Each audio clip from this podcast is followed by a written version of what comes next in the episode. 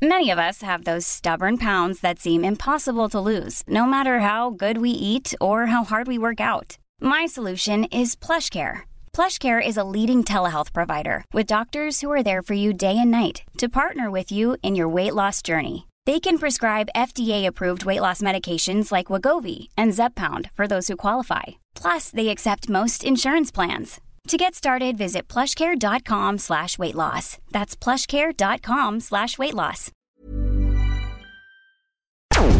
Porque el mundo actual no se entendería sin la economía y los negocios. Acompaña a Mario Maldonado, el columnista de negocios más joven y objetivo del periodismo financiero, en su programa Bitácora de Negocios.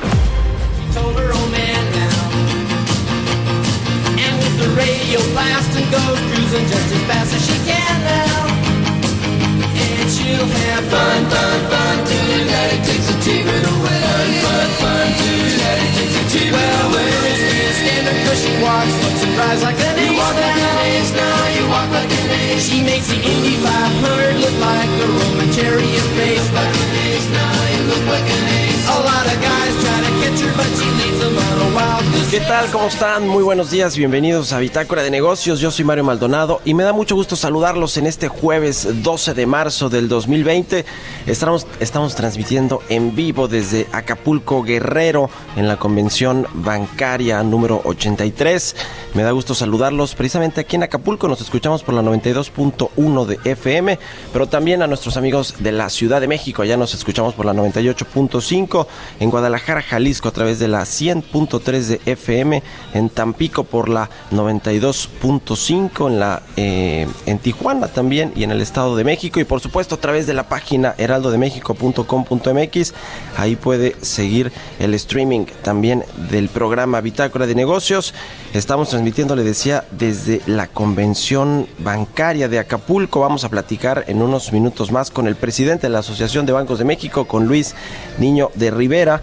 Está también aquí Roberto Aguilar, nuestro analista de mercados, para contarnos todo lo que sucede pues en el mundo de los mercados financieros con este asunto del eh, COVID-19, cómo le sigue pegando a las bolsas. Ayer fue otro día pues de bajas importantes en los mercados financieros. Hablaremos también en el programa con la maestra Carmela Pírez Carbó, ella es directora general de la Fundación Quiera, que es una fundación precisamente de la Asociación de Bancos de México sobre el desarrollo integral de niños y jóvenes en situación de riesgo o de calle.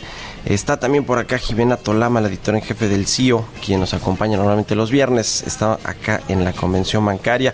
Quédese con nosotros aquí en Bitácora de Negocios. Iniciamos ahora este día con esta canción de los Beach Boys. Fun, fun, fun se llama, ya que estamos transmitiendo desde acá, desde Acapulco. Vamos a escuchar ahora el resumen de las noticias más importantes con las que usted tiene que amanecer este jueves 12 de marzo.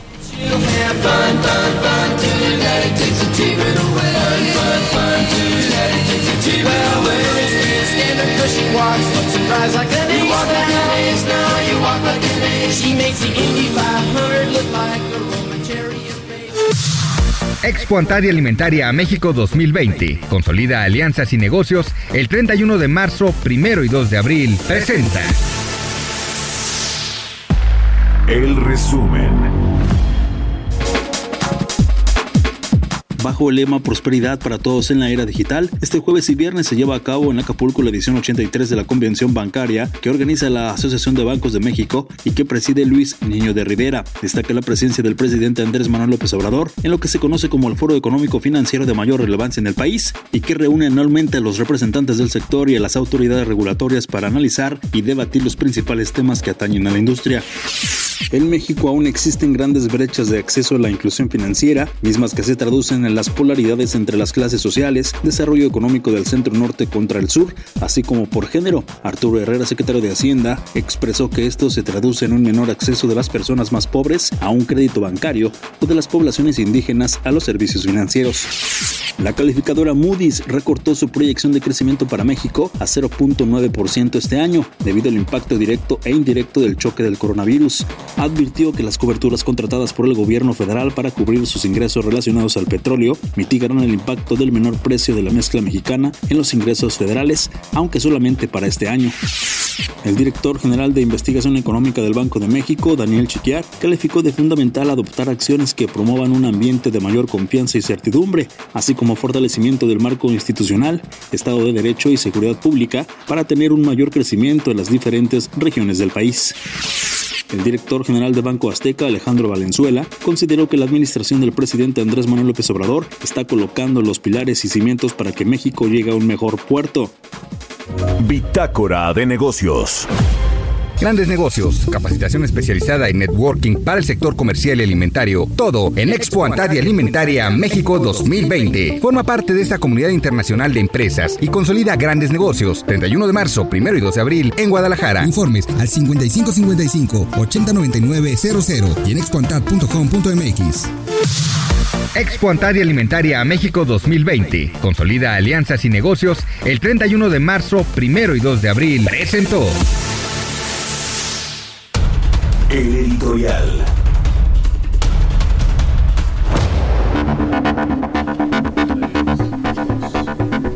Bueno, pues estamos aquí en Acapulco, Guerrero, transmitiendo en eh, vivo desde la Convención Bancaria número 83. Y bueno, pues eh, vale la pena, además de que vamos a tener al ratito con Giovanna Torres un recuento de esta convención y de la Asociación de Bancos de México, desde cuándo funciona y para qué reúne a eh, todo el gremio en esta convención anual. También vienen, por supuesto, las autoridades financieras. Vale la pena también hacer un poquito de, eh, pues, rememorar un poco lo que han sido estas últimas dos convenciones en las que ya Andrés Manuel López ha estado aquí presente. El año pasado estuvo presente ya como titular del Ejecutivo como presidente de México. Eh, todavía gozaba y sigue gozando de una gran popularidad, un bono democrático que pues le alcanzaba para tener esta muy buena relación con el poder económico, con los empresarios, con toda la gente del sector financiero. Ahora estamos en una condición diferente porque pues no hubo crecimiento económico el año pasado y este año donde se preveía que si íbamos a crecer, pues la situación se está complicando en los mercados financieros y finalmente aterrizado también a las proyecciones de crecimiento económico económico ¿Cuál va a ser el discurso del presidente? Ya lo veremos en la clausura, porque viene a clausurar la convención, pero mientras tanto vale la pena eh, debatir eh, lo que está sucediendo en el mundo y el impacto que va a tener no solo en los mercados financieros, sino en la economía real. Este asunto del coronavirus, el COVID-19, que le ha pegado pues fuerte a los mercados, a la economía y a varios sectores económicos, que es a varias industrias que, bueno, pues no eh, permiten que haya esta proyección de crecimiento por lo menos para México de 2%, que es lo que dice Hacienda que vamos a crecer. Vamos a platicar al ratito con pues muchos personajes importantes de la banca en México, del sector financiero, empezando con el presidente eh, de la Asociación de Bancos de México, con Luis Niño de Rivera, para ver pues cómo llegamos a la convención número 83 de los bancos y las autoridades financieras también cuál va a ser el rol que eh, van a desempeñar en este eh, pues inicio todavía del 2020 para tratar de contrarrestar los efectos del coronavirus. Lo cierto es que llega, llega el presidente del observador creo que a esta convención con una eh, pues con un agravante que significa el bajo crecimiento económico y cómo se va a resolver porque sin crecimiento económico pues no hay eh, mejores condiciones sociales que es lo que quiere la cuarta transformación. Pues hasta aquí el editorial. Le decía que tenemos ya aquí al presidente de la Asociación de Bancos de México y vamos a platicar con él ya en unos minutitos. Entrevista.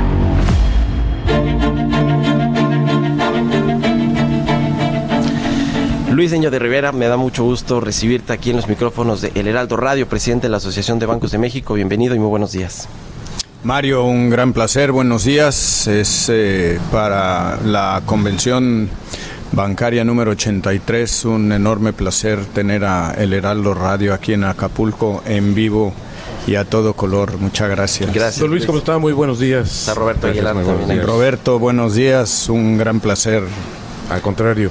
¿Cómo llega, cómo llega eh, eh, digamos, el gremio de los banqueros, el, el, sector financiero a esta convención número 83, tomando en cuenta pues el entorno económico global y financiero que tenemos actualmente, Luis? El gremio llega con dos condiciones muy favorables. Primero, eh, la asociación de bancos eh, muy unida, muy preparada para hacer frente al crecimiento económico del país, a las circunstancias difíciles que estamos viviendo en México y en el mundo. Y la banca en sí, eh, la estructura financiera de los bancos muy sólida. Tenemos índices de capitalización muy elevados, del 16%, una calidad de cartera vencida muy baja y una cobertura de esa cartera vencida alta con un y medio por ciento, liquidez tenemos y pues una cantidad enorme de recursos, 620 mil millones listos para prestar y para eh, echar a andar la economía en todos los frentes. ¿no? Oiga, don Luis, este, eh, voy a recordar un poco su tema, que, que usted es experto también en el tema de los clavados. ¿De qué grado de dificultad es el que podría darse en la economía mexicana este clavado? Sobre todo porque hay eh, como dos eh, factores, dos líneas. Los coyunturales, que eso siempre los vamos a tener, y los estructurales, que ustedes han mantenido desde hace mucho tiempo. La, como asociación, como gremio, para tratar de tener una visión de largo plazo, porque siempre vamos a enfrentarnos a coyunturas como esta. La pregunta es, desde su punto de vista, ¿de qué grado de dificultad podría ser este clavado para la economía mexicana? Que ya ayer nos vieron una proyección de, una, de un nuevo año negativo. Estamos apenas en el primer trimestre, pero ya los especialistas, algunos económicos, están anticipando otro mal año para la economía mexicana, don Luis. Roberto, le, le comento, uno, la situación es delicada, muy seria, muy difícil, por varias razones. Uno, la situación sanitaria del mundo está delicada. La Organización Mundial de la Salud ayer decretó pandemia. Si uno ve eh, el nivel de contaminación que ha tenido eh, el COVID-19 en su origen, que es China, y, después en Europa, pues es elevado. ¿no? En Estados Unidos está creciendo, hay ciertas regiones que tienen mayor impacto que otras. Eh, en México, por fortuna, tenemos muy pocos casos y están contenidos, pero junto con la parte de salud, que es muy relevante para todas las personas, eh, la parte del impacto económico de las medidas que se están tomando, por ejemplo, la de ayer de el presidente Trump de cancelar todos los vuelos entre Estados Unidos y el continente europeo, pues ya está teniendo un impacto severo en el tipo de cambio, en los mercados, en los futuros. Eh, y eso eh, nos hace incierto el grado de dificultad que vamos a tener, ¿no? Lo único que sabemos es que es creciente. De donde estábamos hace 10 días a donde estamos hoy, eh, la situación es más delicada. ¿no? Eh, segundo, tenemos el petróleo.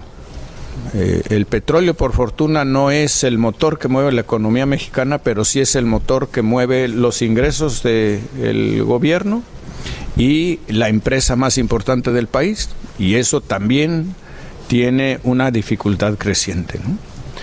Luis, eh, el tema de esta convención es eh, la inclusión digital, tiene que ver todo con eso. Ya echó a andar una plataforma que se llama CODI eh, y, que, y que, bueno, pues ahí están sumados todos los eh, integrantes del sector financiero, eh, muy preponderantemente los bancos, pero parece ser que no ha arrancado bien del todo, eh, no hay todavía una muy buena presentación de este tema del CODI. ¿Qué decir de este tema digital que además es muy importante para uno de los objetivos que tiene este nuevo gobierno, que es tratar de llevar los servicios financieros a quienes todavía no tienen acceso? Una de esas vías es claramente la tecnología. ¿Qué ha pasado con este tema del CODI y cómo viene este asunto de la revolución digital, que es de lo que mucho que de lo que se va a hablar en esta convención? Mira, hablemos primero de la revolución digital y, yo te diría que más que una revolución es la evolución digital. Y después hablamos del CODI.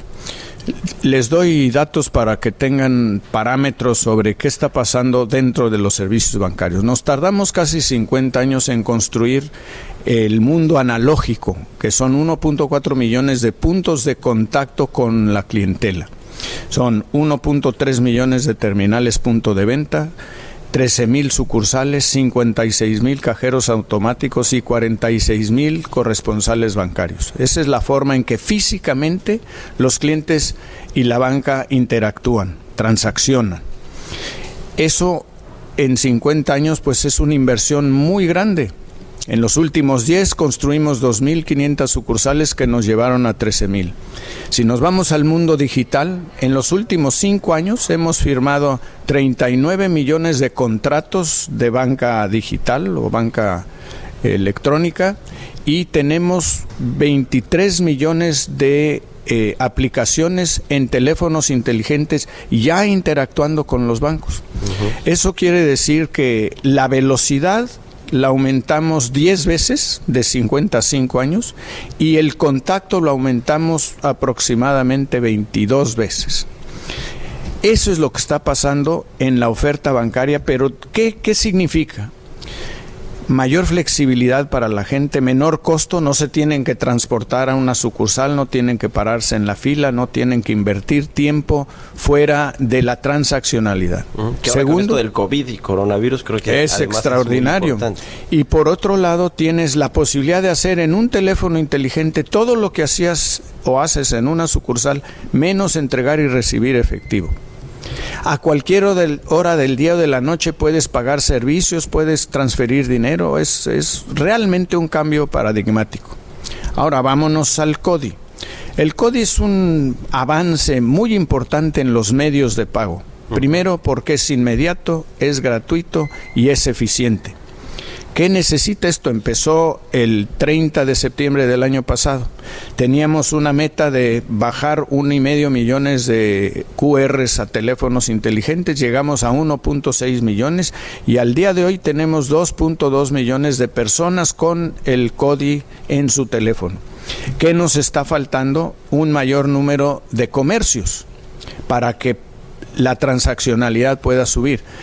Tienes razón en señalar que no está a la altura transaccional que quisiéramos, pero no tiene ni siquiera este un año de haber empezado y estas estos cambios requieren de mucho convencimiento, de confianza, de, uso eh, y pues eso se da paulatinamente, no es inmediato.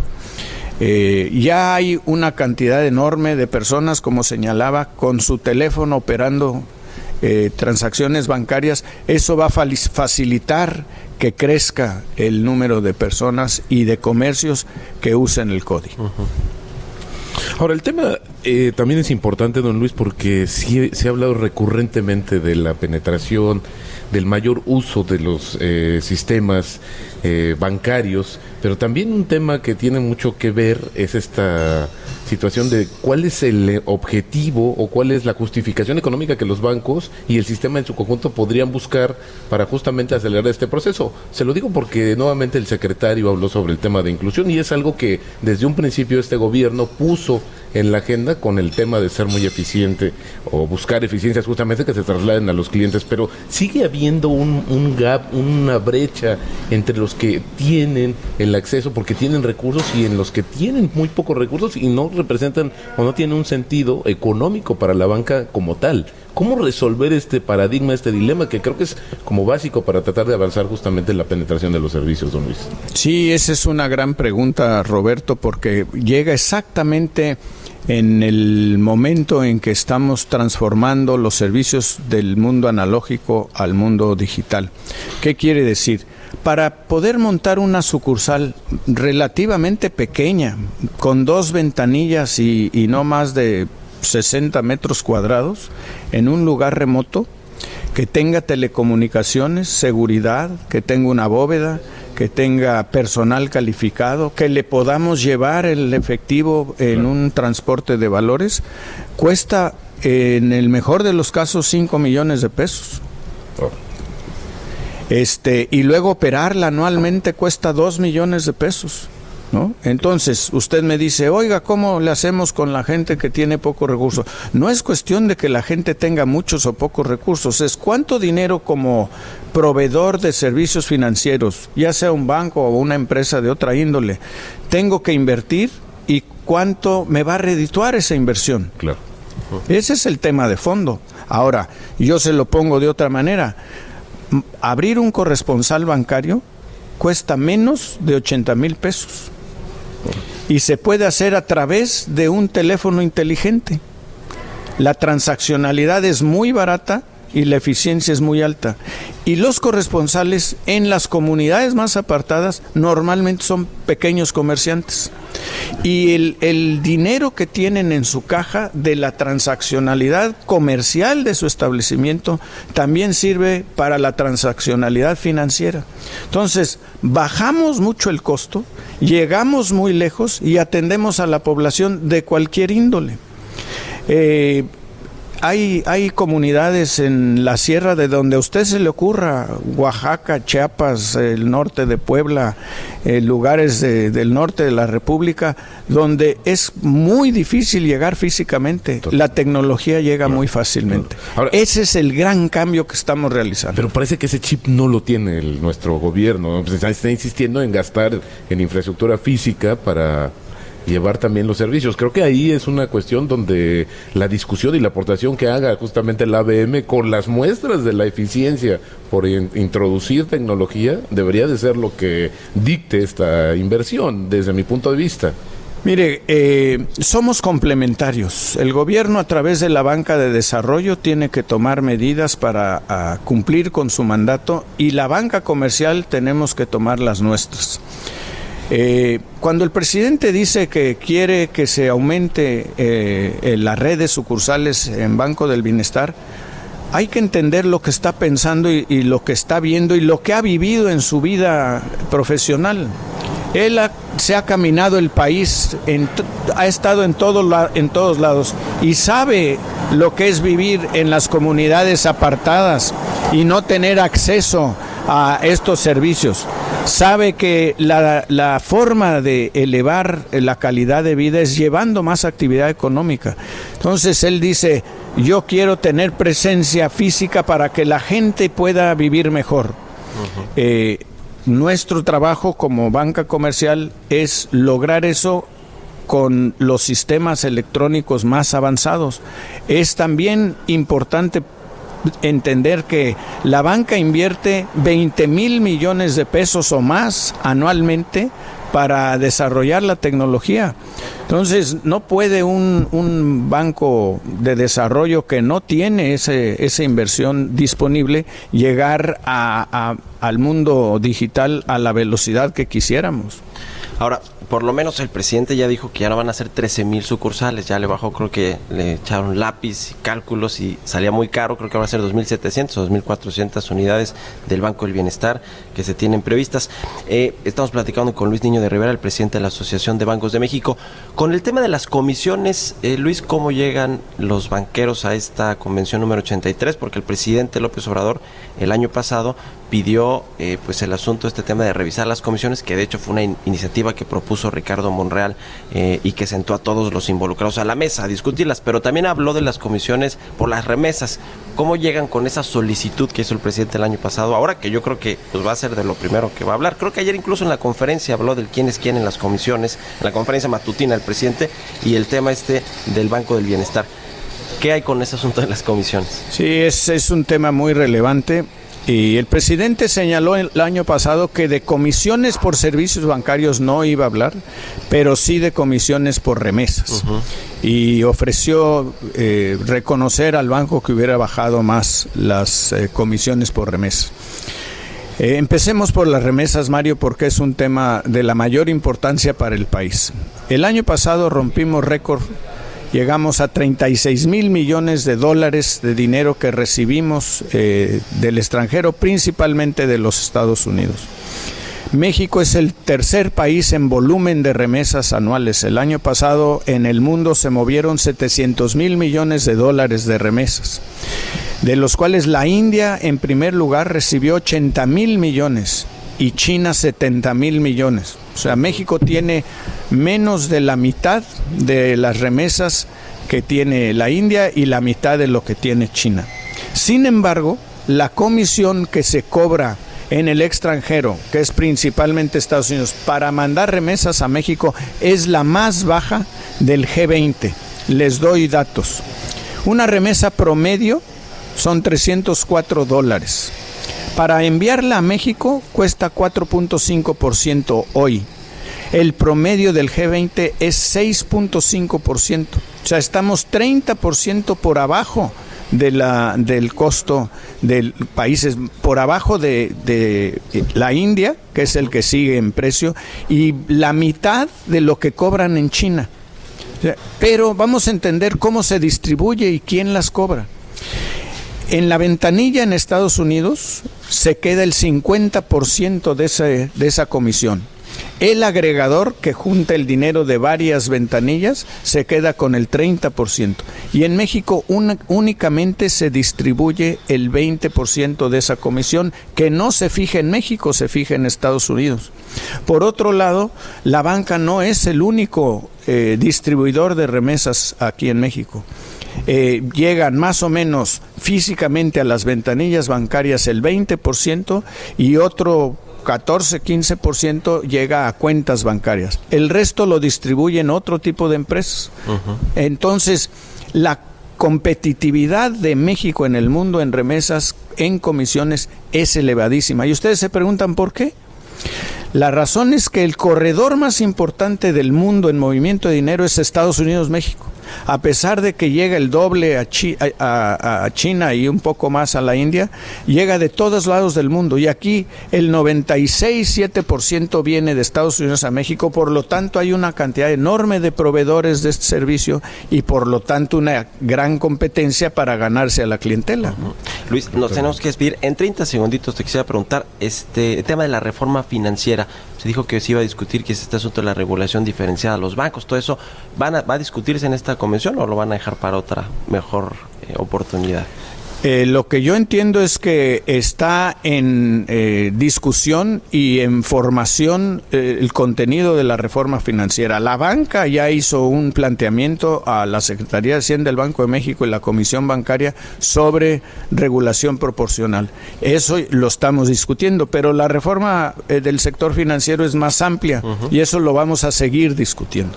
Pues te agradezco mucho que nos hayas acompañado aquí en Bitácora de Negocios, Luis Niño de Rivera, presidente de la Asociación de Bancos de México. Gracias por darnos la primera entrevista, además, eh, que eh, ahora empezando la convención. Mario, un gran placer, Roberto. Gracias, don Luis. Siempre un gusto estar con ustedes. Buen día. Gracias, muy buenos días. Bueno, vamos a hacer una pausa, son las 6 de la mañana con 28 minutos, estamos transmitiendo desde la Convención Bancaria de Acapulco Guerrero. Regresamos. Continuamos en un momento con la información más relevante del mundo financiero en Bitácora de Negocios con Mario Maldonado. Regresamos. Estamos de vuelta en Bitácora de Negocios con Mario Maldonado. Mercados bursátiles.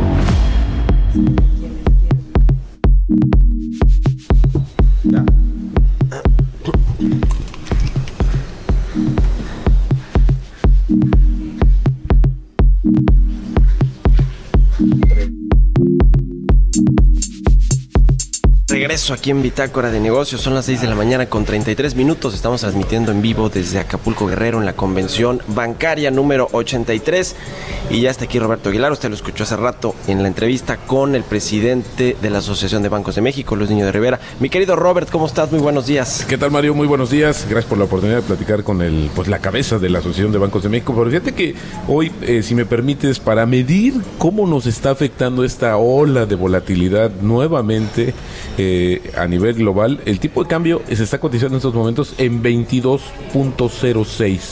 Ya estamos hablando de una baja solamente en lo que va de este día de casi de arribita de 3%. Y bueno, si me permites un resumen muy rápido de lo que sucedió el día de ayer, pues finalmente eh, la Organización Mundial de la Salud declara una pandemia más de 110 países afectados o con casos justamente del coronavirus que va creciendo, un número cercano a 5 mil decesos. Y lo interesante, por ejemplo, es que esta situación de la declaración de la pandemia por parte de las autoridades, pues había tardado y es muy poco, es muy cuidadosa porque esto implica también restricciones mayores al flujo de personas en el mundo, llámese a través de vuelos, a través de los cruceros, que también ha sido un tema donde ha sido muy afectado por, el, por esta pandemia, ya ahora sí pandemia de manera oficial.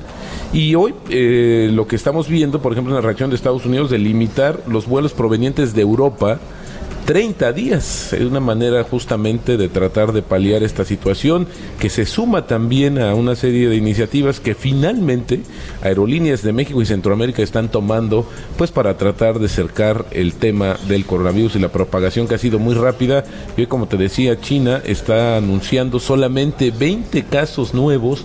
Es el menor número que se ha dado y lo que están diciendo justamente las autoridades de China es que la pandemia ya habría tocado fondo, que eso es una muy buena noticia. Sin embargo, esta situación podría controlarse hasta junio. Es lo que está comentando China, pues que a pesar de estas declaraciones que parecieran positivas, pues no ha hecho ningún, eh, pues no ha, no ha eh, permeado en los mercados financieros, donde ya estamos viendo nuevamente, insisto, una ola de ajustes, de bajas por este tema del coronavirus. También eh, eh, otra de las cuestiones es que esta caída de las bolsas, por ejemplo, pues afectó también al tipo de cambio, como comentamos al inicio, que está llegando nuevamente a su nivel de, de su peor nivel en tres años. Y también eh, el tema es si ya hay una estimación más cercana de qué tan profundo podría ser el impacto económico. Y la cuestión es que ahora se está complicando incluso todavía más porque aho- ahora sí Mario también no solamente está pegando a los mercados el coronavirus, yo creo yo diría hoy ya le está pegando a los temas económicos, a las economías de los países donde han insistido en buscar pues una serie de alivios o un programa de justamente de apoyo como el caso de México para tratar de paliar o tratar de amortiguar esta situación. Y hoy por el, el tema es que es muy complicado Mario tratar de, de estimar cuánto puede ser el costo en términos de crecimiento. Y lo que sí están anticipando por ejemplo es que este rompimiento o esta reconfiguración de lo que va a ser las cadenas de suministro a nivel global pues en algún momento podría podría en el mediano plazo beneficiar a México. Pero bueno pues esto es la parte positiva de lo que pudiera ser. Y creo que este es el panorama así de manera muy rápida Mario de lo que está sucediendo hoy al inicio de, la, de las operaciones. Insisto el tipo de cambio 22 22, 18 ya está cotizando en estos momentos. Así es que nos espera una jornada seguramente de mayor volatilidad. Se había, se había hablado del rebote, de la oportunidad de los precios bajos, pero hoy yo creo que ha llegado más bien una ola mucho más de, de inestabilidad y que hoy pues no responde a los fundamentales. Es- desafortunadamente esas decisiones que toman los inversionistas no están viendo la esencia de la compañía, en este caso para las acciones, sino también, sino más bien el entorno de la economía que los, las más afectadas para empezar ya han sido las líneas aéreas y todo lo relacionado con los viajes, el sector turismo, pues uno de los primeros que está mostrando las heridas de esta situación tan compleja de lo que ya está iniciando. Y lo que decía esta nueva declaración de la Organización Mundial de la Salud pues sí eh, supone medidas mucho más estrictas y que podrían tener todavía una mayor incidencia en el crecimiento económico. Y ya lo vemos ahora desde ayer en los mercados financieros.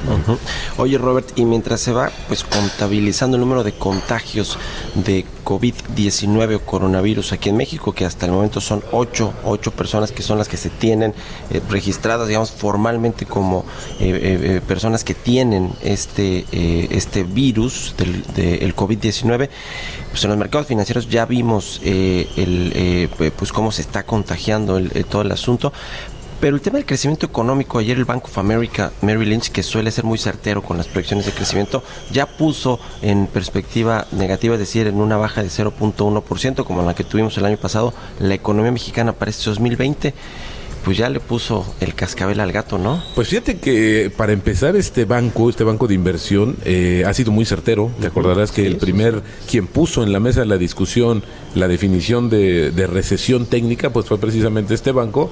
Y al final del día, con el ajuste y la revisión final de los datos, pues sí vimos que, que fue muy certero en las proyecciones. Y muchos podrían pensar, Mario, que se está anticipando o que es demasiado eh, extremista el tema, pero ahora al introducir justamente este elemento nuevo que es la, afectación del coronavirus, que puede que a la economía mexicana no eh, per se no le vaya a ser una afectación directa, pero sí de manera indirecta con todo lo que sucede fuera de este de este país, con lo que sucede a, a nivel global y creo que eh, desafortunadamente esto podría dar pie a que otros bancos y otros eh, especialistas también vayan ajustando progresivamente de nueva cuenta sus estimaciones de crecimiento. Ya el, eh, el secretario de Hacienda lo decía ayer que será vamos a tardar un poco de, más de tiempo para que el gobierno dé a conocer la actualización de sus estimados de crecimiento, pero hoy pues apenas llevamos tres meses prácticamente y hemos visto más de 10 eh, especialistas eh, que han bajado su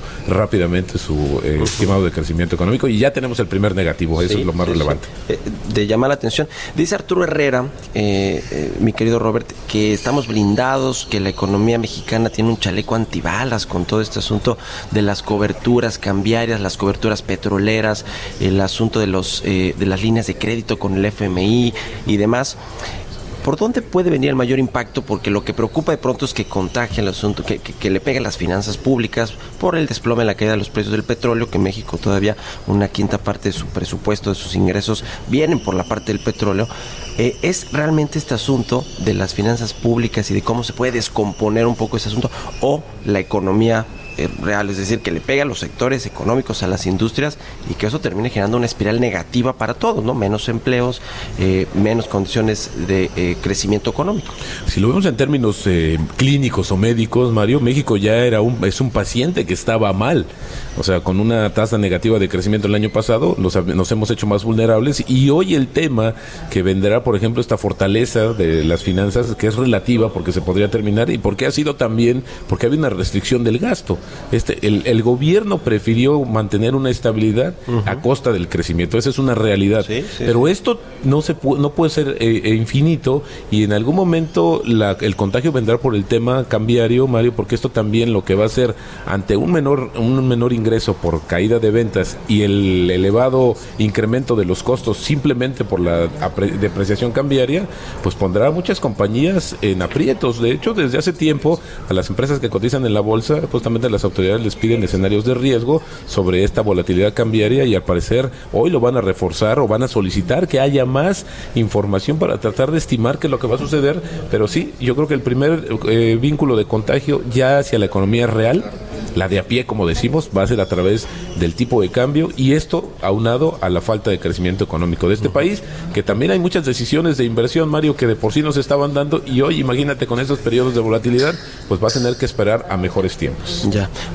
Oye, Robert, finalmente te quiero preguntar, ¿tú crees que el gobierno mexicano está subestimando este asunto del coronavirus y la contabilidad que tiene de tan pocos casos? Ayer me llamaba mucho la atención una nota de la agencia Bloomberg donde pues hablaba de un caso muy particular eh, de, un hospital aquí en México donde decía, bueno, pues seguro hay muchos más casos, pero el gobierno no está haciendo las pruebas, que es lo que sí están haciendo otros gobiernos. ¿Cómo ves este asunto? Porque en cuanto se destape eso que dice Bloomberg, pues no quiero ni pensar lo que va a pasar en los mercados. Bueno, de hecho, ayer se le preguntó al presidente esa suspicacia que hay de que nosotros nos hemos mantenido relativamente, bueno, no relativamente, nos hemos mantenido estables y esto ha llamado la atención no solamente de propios, sino también de personas desde fuera de México, donde vemos casos que han sido mucho más, eh, ha sido, ha habido más contagios y esto, pues, ¿cómo se explica?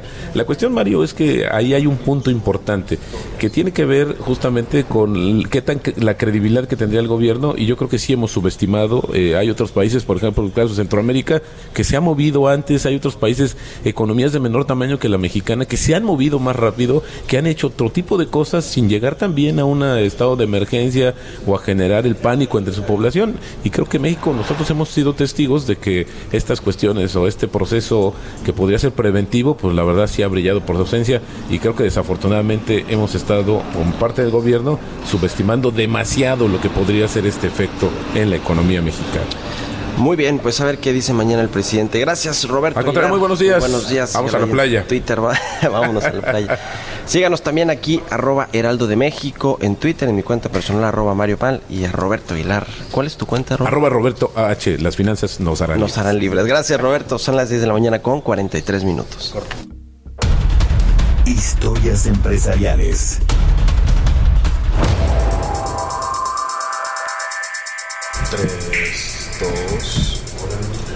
Oiga, y a propósito de que estamos transmitiendo en vivo acá desde Acapulco en la edición número 83 de la convención bancaria, la convención que reúne al sector financiero, a los bancos, pero también a las autoridades, vamos a hacer un eh, recuento de cómo ha sido en las ediciones anteriores y también la Asociación de Bancos de México desde su fundación, desde su nacimiento hasta este 2020.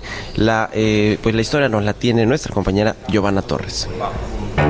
La Asociación de Bancos de México fue fundada el 12 de noviembre de 1928 como Asociación de Banqueros de México, con el propósito de representar los intereses generales de la banca, pero hasta el 2003 fue cuando se realizó un cambio en su razón social para llamarse Asociación de Bancos de México. En un inicio, solo contaba con la participación de 32 bancos. Actualmente tiene asociadas a 51 instituciones financieras del país, 24 instituciones extranjeras, 4 invitados afiliados y 7 invitados en la Banca de Desarrollo Nacional. Desde su fundación, la ABM se ha desempeñado como el organismo cúpula de las instituciones de crédito y su propósito es representar los intereses generales de la banca y brindar servicios especializados como estudios, investigación del sector, modernización del sistema de pagos y servir de enlace entre los diferentes bancos y organismos internacionales. Desde el 2004 y de manera interrumpida, Guerrero ha sido sede de la Convención Nacional Bancaria, que une a conferencistas, líderes políticos y de la industria financiera, en mesas de discusión donde se exponen temas referentes a la economía, sus problemas, retos y objetivos. En esta edición número 83 se centrará en el tema Prosperidad para todos en la era digital. Los conferencistas invitados destacan por su experiencia de seguridad pública, terrorismo, mercadotecnia, fintech, tecnología, como la inteligencia artificial y realidad virtual. A lo largo de las ediciones de la convención bancaria se han presentado líderes de opinión, representantes de los medios de comunicación, así como los expresidentes Vicente Fox Quesada, Felipe Calderón Hinojosa, Enrique Peña Nieto y el actual mandatario en el país, Andrés Manuel López Obrador, quien en esta ocasión clausurará el evento.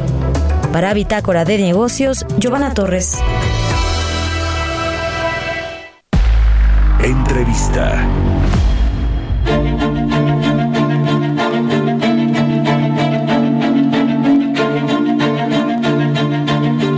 Me da mucho gusto recibir aquí en la cabina de El Heraldo Radio a la maestra Carmela Pírez Carbó. Ella es directora general de la Fundación Quiera, que es una fundación de la Asociación de Bancos de México, el brazo social del gremio bancario que ya lleva 25 años que eh, pues se ha dedicado a facilitar el desarrollo integral de niños y jóvenes. ¿Cómo estás, Carmela? Buenos ¿Cómo días, bienvenida. Gracias, Mario. Buenos días. ¿Cómo estás? Muchas gracias por el espacio.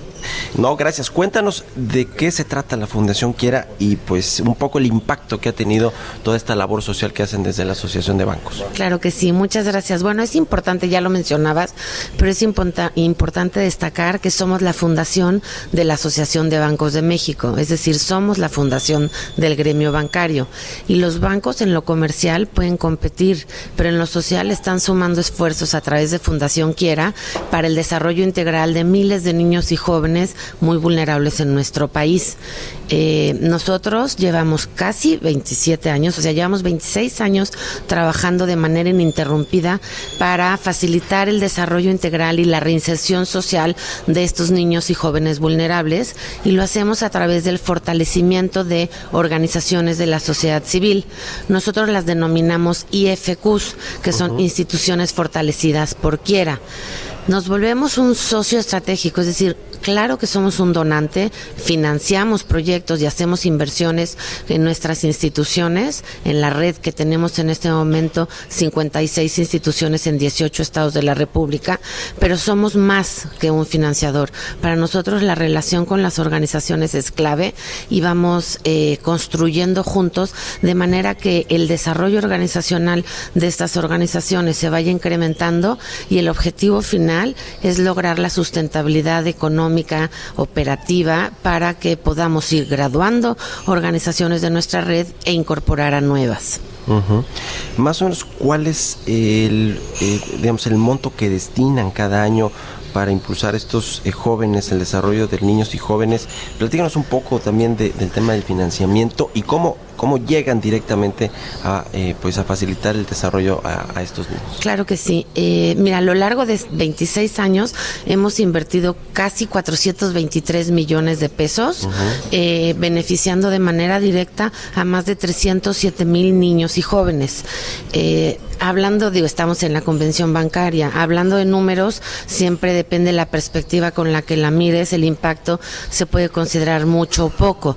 Para nosotros, 307 mil beneficiarios habla de 307 mil vidas, o sea, 307 mil personas a quienes hemos tocado de manera directa y no solo hemos cambiado su presente, sino también su futuro ellos a su vez van multiplicando estos impactos porque van relacionándose a lo largo de la vida con diferentes personas. Entonces, para nosotros es hablar de muchísimas personas cuyas vidas han sido transformadas.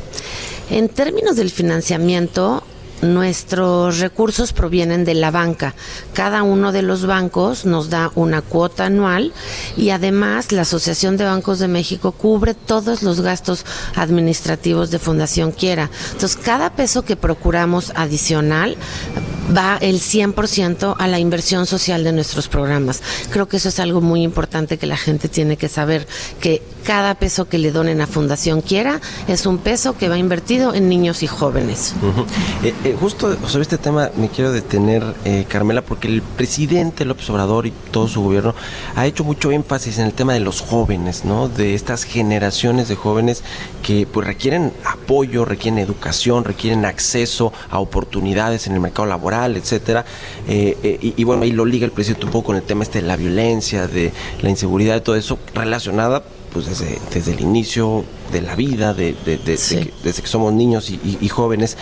Cuéntanos alguna historia de cómo la Fundación Quiera le ha cambiado la vida a, algún jo- a, a algunos jóvenes o, en particular a uno eh, para conocer un poco el alcance que tiene esta eh, pues esta labor social que hacen en la asociación. Claro que sí. De haber historias de éxito hay muchísimas, ¿no? Todos los días tenemos, en particular, te puedo contar de dos, dos Eduardos, además, casualmente se llaman Eduardo.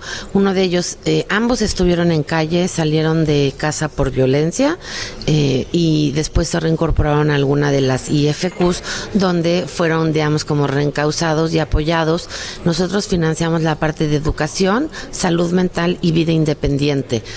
Entonces, Eduardo, no doy por temas de privacidad no doy apellidos. sí, sí, Edu- uno de ellos, Eduardo, está casado, tiene dos hijos, terminó la universidad con además promedio sobresaliente y hoy es profesor en un colegio porque dice que quiere justamente trabajar con jóvenes para que tengan una oportunidad de vida diferente a la que él tuvo y justamente está construyendo con sus dos hijos la familia que nunca tuvo pero siempre quiso tener. Entonces, por eso es clave la intervención con estos chicos de entrada desde pequeños, pero sobre todo grandes, es si logramos que vivan en espacios seguros, libres de violencia y que tengan oportunidades, sean sujetos de derecho como cualquiera de nosotros, le estamos cambiando la vida a miles de personas.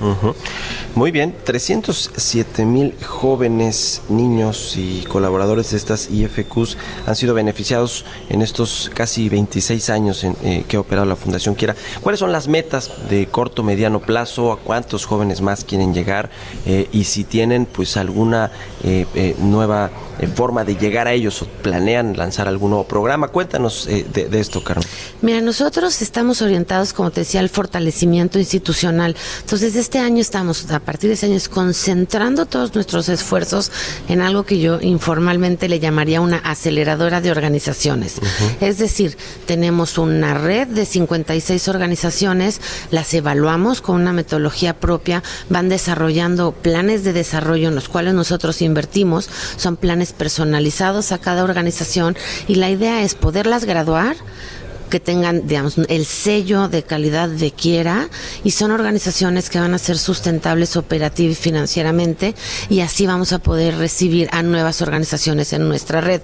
Por eso hablo de un aceleramiento del fortalecimiento de estas instituciones. Creemos que el fortalecer el sector social es clave para el impacto en, nuestro país. Muy bien, pues eh, eh, hoy alguien que nos esté escuchando y que quiera saber más de esta fundación o cómo puede contribuir o ser beneficiario de, Por de la fundación, ¿cómo les? Eh, mira, nos pueden seguir en redes sociales. Nuestro Twitter y Facebook es Fundación Quiera. Estamos también en Instagram y nuestra página es quiera.org. Ahí van a encontrar toda nuestra información, cuáles son las organizaciones con las que trabajamos, en qué estados tenemos presencia y también invitamos que conozcan ahí tenemos productos con causa con los cuales procuramos fondos. Entonces en nuestra página y redes sociales pueden estar informados de todo. Muy bien, pues muchas gracias Carmela Pírez Carbó, directora general de la Fundación Quiera, por habernos acompañado esta mañana aquí en el Heraldo Radio. Gracias a ti, buenos días. Muy buenos días. Bueno, pues con esto llegamos ya al final de Bitácora de Negocios. Muchas gracias por habernos acompañado usted también desde tempranito acá en Acapulco Guerrero. Se queda en los micrófonos con Sergio Sarmiento y Guadalupe Juárez. Y nosotros nos escuchamos mañana aquí en punto de las 6 de la mañana como todos los días. Well, when it's standard cushy walks, looks and drives like an ace. You walk like an ace now, you walk like an ace. She makes the Indy 500 look like a lot of guys try to catch her, but she chase.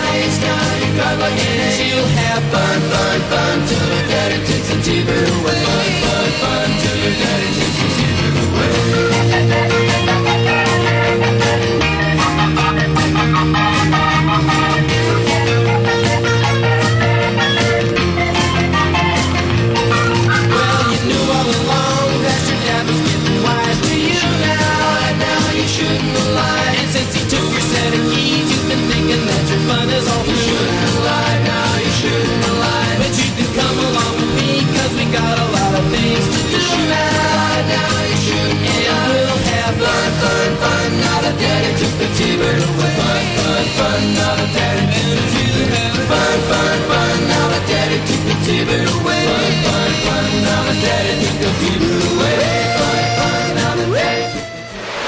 Esto fue Bitácora de Negocios con Mario Maldonado, donde la H suena y ahora también se escucha. Una estación de Heraldo Media Group.